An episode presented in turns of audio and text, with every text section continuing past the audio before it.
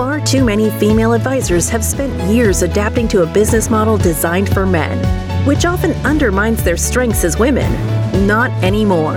Welcome to the Femex Advisor Podcast, a show designed to empower female financial advisors to fearlessly embrace their authentic selves.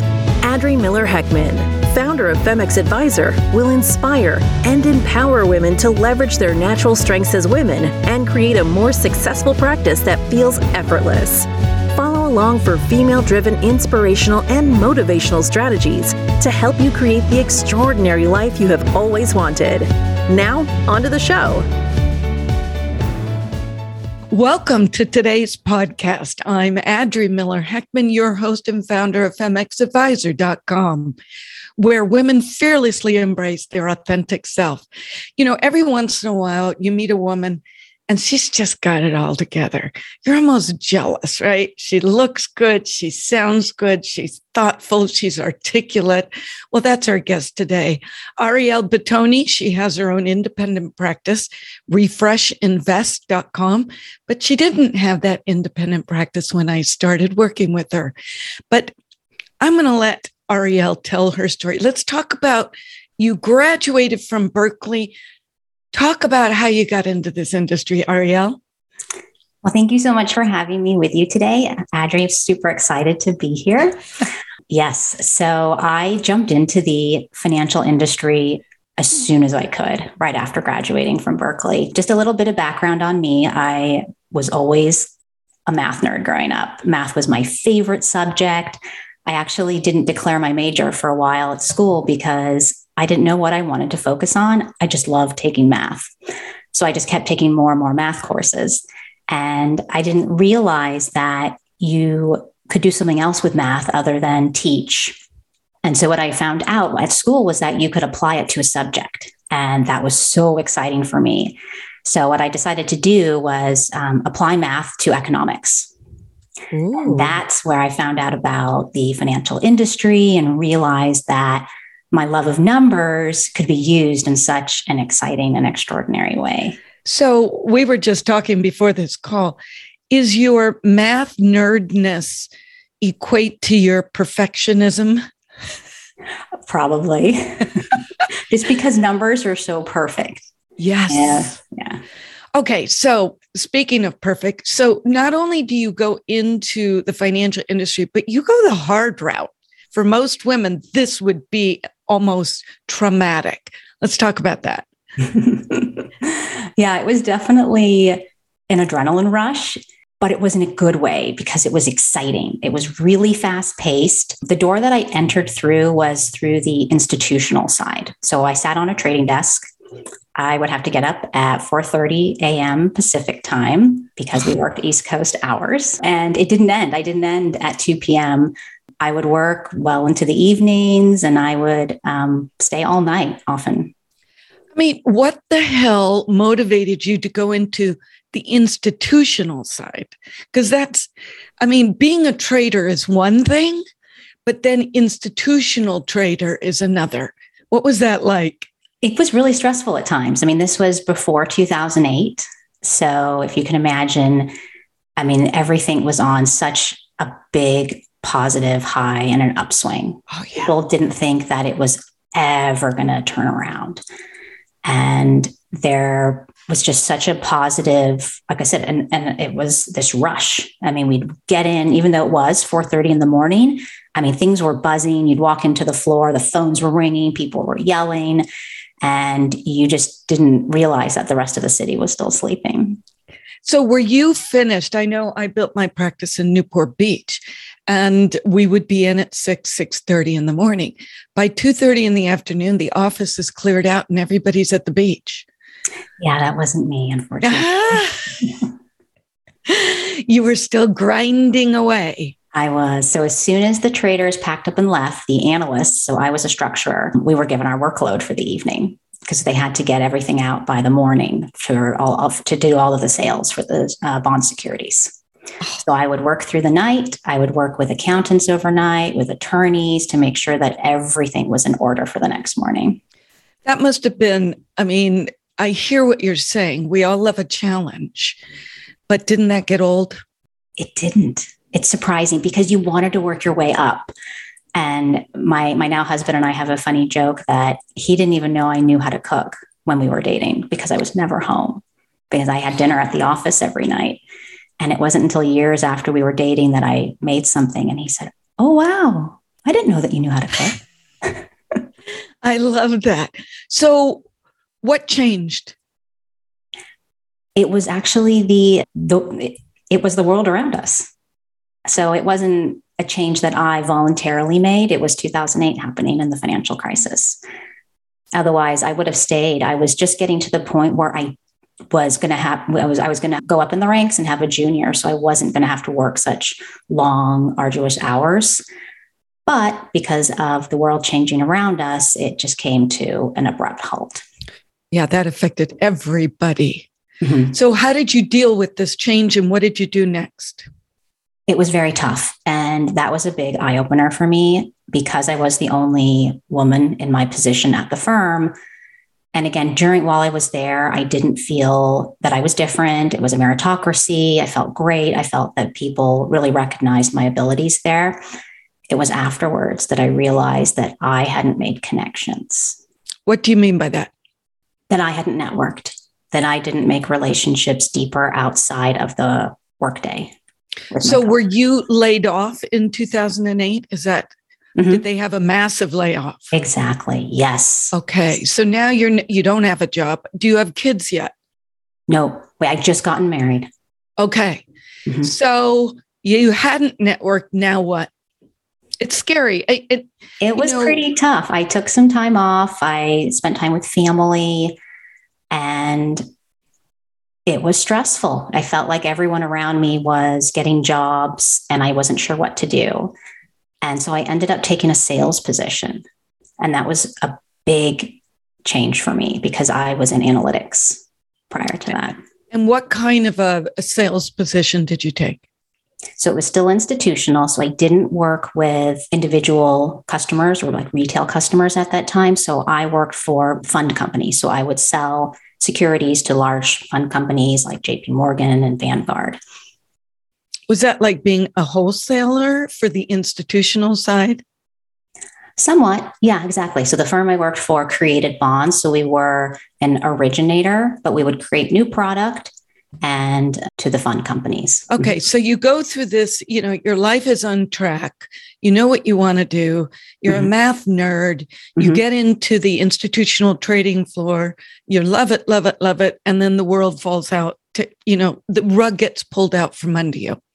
So now you've got this time. And I know that layoff does not mean it has anything to do with your value, but it can be emotionally demoralizing.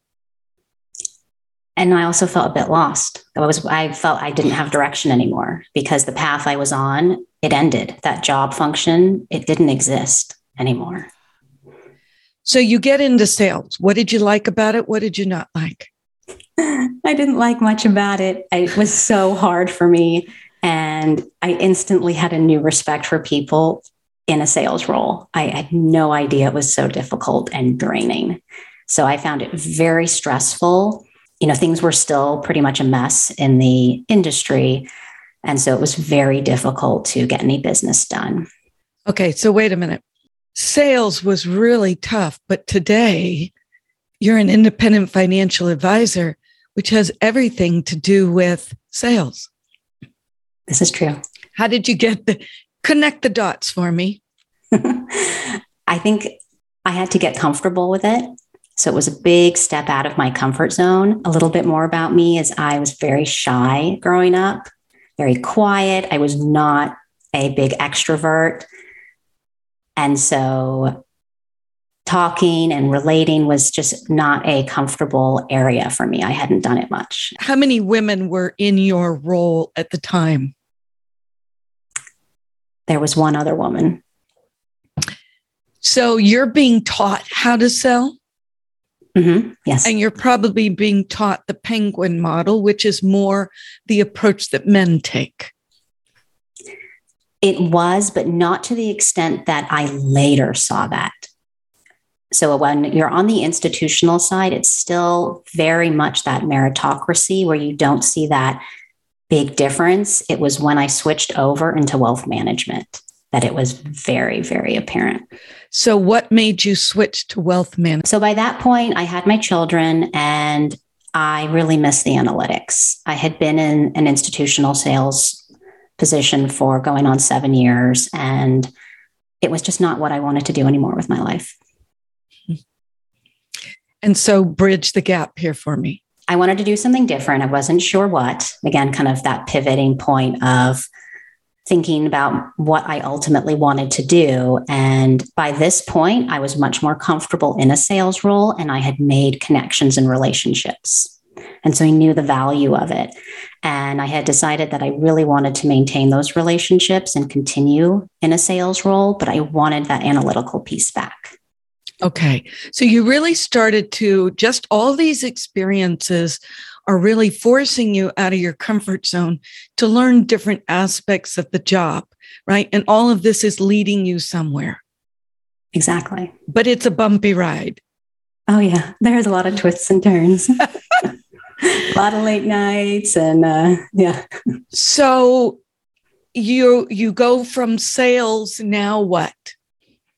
So I transitioned into wealth management. Okay. Which again, I didn't realize how different it was switching from the institutional sell side of the business into what we had called the retail side. So, which is also known as the wealth management side. And what was different?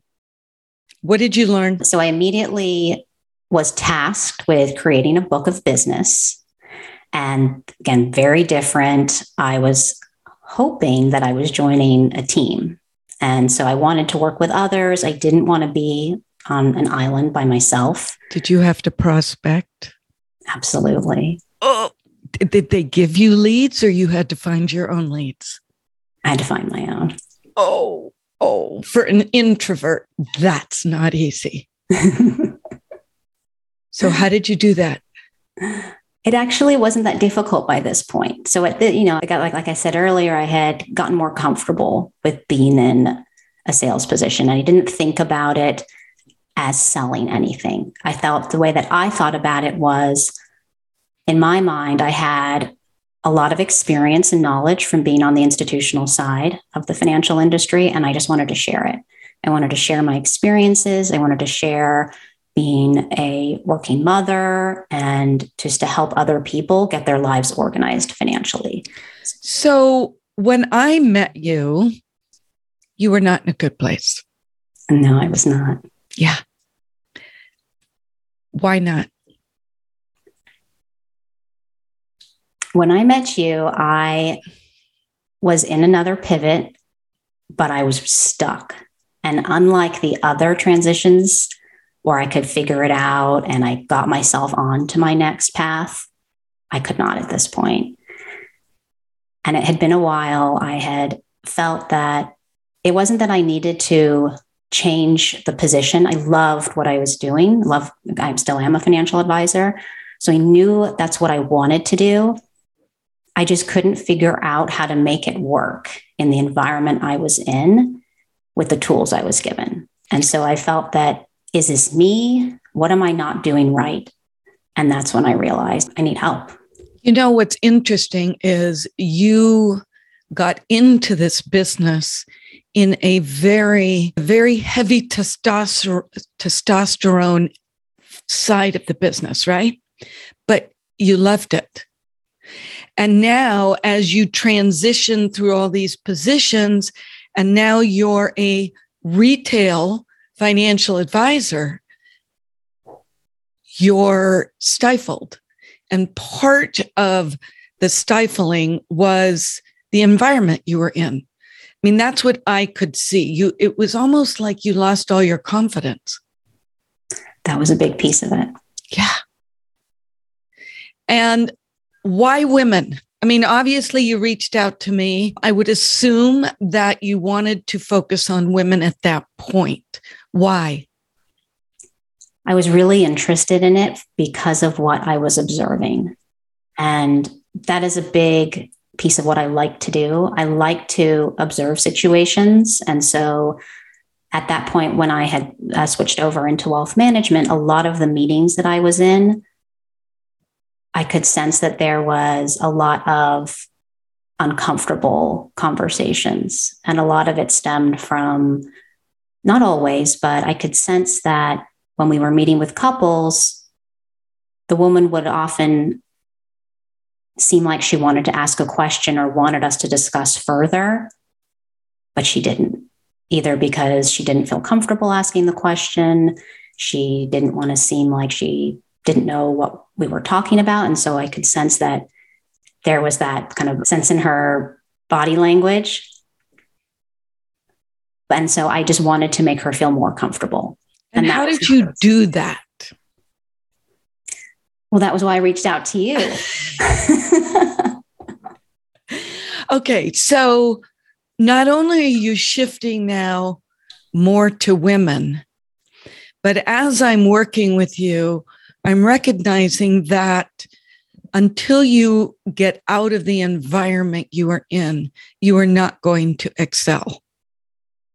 It was like this dark rain cloud over you. And I see that. I cannot tell you how often I see that with women advisors that I coach. They can be super excited, love what they're doing, but when they share it with their firm or their management team, they get no support, no acknowledgement. They're almost discouraged. Discouraged. In fact, a lot of times when you create, you know, in the work that we did together, we create this fabulous message. It speaks to the heart of the woman. And then you submit it to compliance, and they're basically critiquing your marketing approach. They're not doing their job compliance wise. They're basically saying, you know, this isn't going to work. So we really don't want you to do this. That's like crazy. It's crazy. So you had always, you know, you really never had this entrepreneurial mindset, would you say? I agree. Or did you? No, I never I never would have predicted that I would own my own company. Never. And not only that, but this whole transition is going on through COVID. Exactly. Oh my. Yeah. I remember having coaching calls with you, and you know, the kids were at home and your son's diving over the sofa. Which I everybody, all the women are like, oh, excuse my child. I'm like, no, I love it. I love it. Okay. So I'm really at this stage encouraging. I, probably pushing you, but I like to say encouraging you to really consider going independent, opening up your own practice. Okay. What was scary about that and what was exciting? Well, the whole thing was scary. Being out on my own, which is ironic because I felt that I was on my own at the, the large company I was at. I think a lot of it is, you know, acceptance it's coming up with your own thoughts and ideas and you know worried about how people are going to react.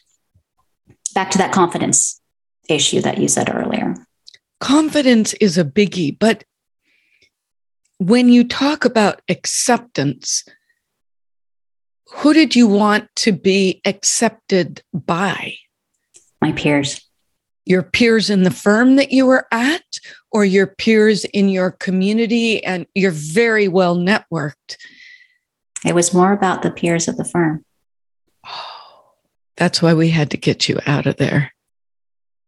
And that's not uncommon it, it is amazing i mean look at your background and yet here you ended up with all your accomplishments in this firm where your work experience is unbelievable and yet you still want their approval. Mm-hmm. Okay. So slowly but surely, we get you to take the plunge. Mm-hmm. And you open up your own practice. What was that like? I mean, every step of your career has pushed you out of your comfort zone. Yeah, exactly. Mm-hmm. Every step and all the experiences. And I think that's the most important thing women have to recognize is that success is not all these highs. Success is more about the challenges, the uncomfortable positions we get put in. And it's building this foundation of experience that builds your confidence. Mm-hmm. So, where are you at now? Describe what you do and your confidence and what you love. Well, I like talking about this. So, the firm today, as you said, it's an independent firm. Importantly, it's also fee only. And that was something I didn't even realize or know about when I moved over to the wealth management side. And that was really important. Kind of back to what you said about the environment and the way that I was feeling at the firm. I didn't know it at the time, but now where I am today, I know that I didn't like selling products. And, you know, and, and this is something that maybe a lot of women can relate to is that feeling of being in that sales position where you're not there to sell a product, you're there to help somebody improve their life. And so taking away that conflict was huge for me. So the firm is not only independent, we are also a fee only firm. And we are serving professional women and families. And I feel wonderful saying it. And the minute that we announced with my my partner Pamela and I announced that we were combining our practices and made the um, communication of the firm. It was just positivity from there on out. Oh. And it's not now you can focus on really pleasing the people that are important, which are your clients. Exactly because your managers aren't going to build your business for you. Your peers aren't going to build your business for you. You do not need their approval. And I think this is, we're going to have to wrap this up, but this is an ideal example of there's two ways of building your business the old school way, which works for a lot of people, especially men, prospecting, selling, and closing. The new school way, the Femex advisor way, is building relationships, inspiring people, and then motivating them to do what's best. And that's what you're doing now. Yeah. From the minute we started talking, when you explained that difference in philosophy, that's when I knew I was in the right place. Oh, I love that. so, can you share just a piece of advice for any of the women that are listening, considering everything you've gone through? What one piece of advice would you give them?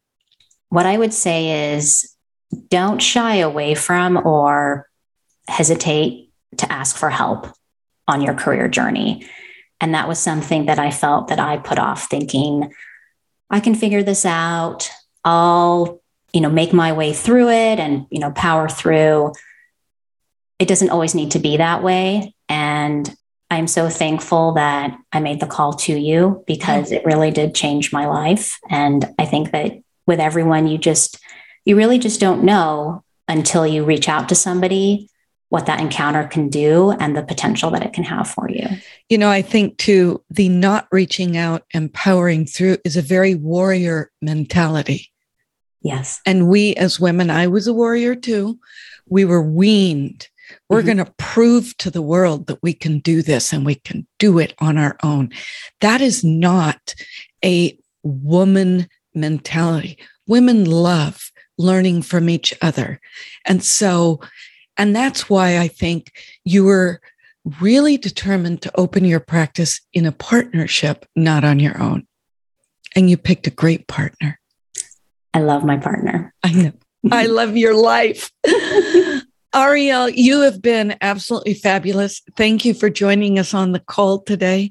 For those of you listening, if you love this podcast, share it with all your friends and, and, and peers and other women advisors so we can all fearlessly embrace our authentic self. Thank you for joining us today. Check out refresh invest. You will see how arielle has taken all the messaging that we worked on and really honed who she is who she helps and how she does it. Well done arielle thanks for joining us. Thank you for listening to the femex advisor podcast with adri miller heckman click the follow button to be notified when new episodes become available. And connect with Adri on LinkedIn. To learn more, visit Adri's website at femexadvisor.com. The information covered and posted represents the views and opinions of the guest and does not necessarily represent the views or opinions of Femex Advisor. The content has been made available for informational and educational purposes only.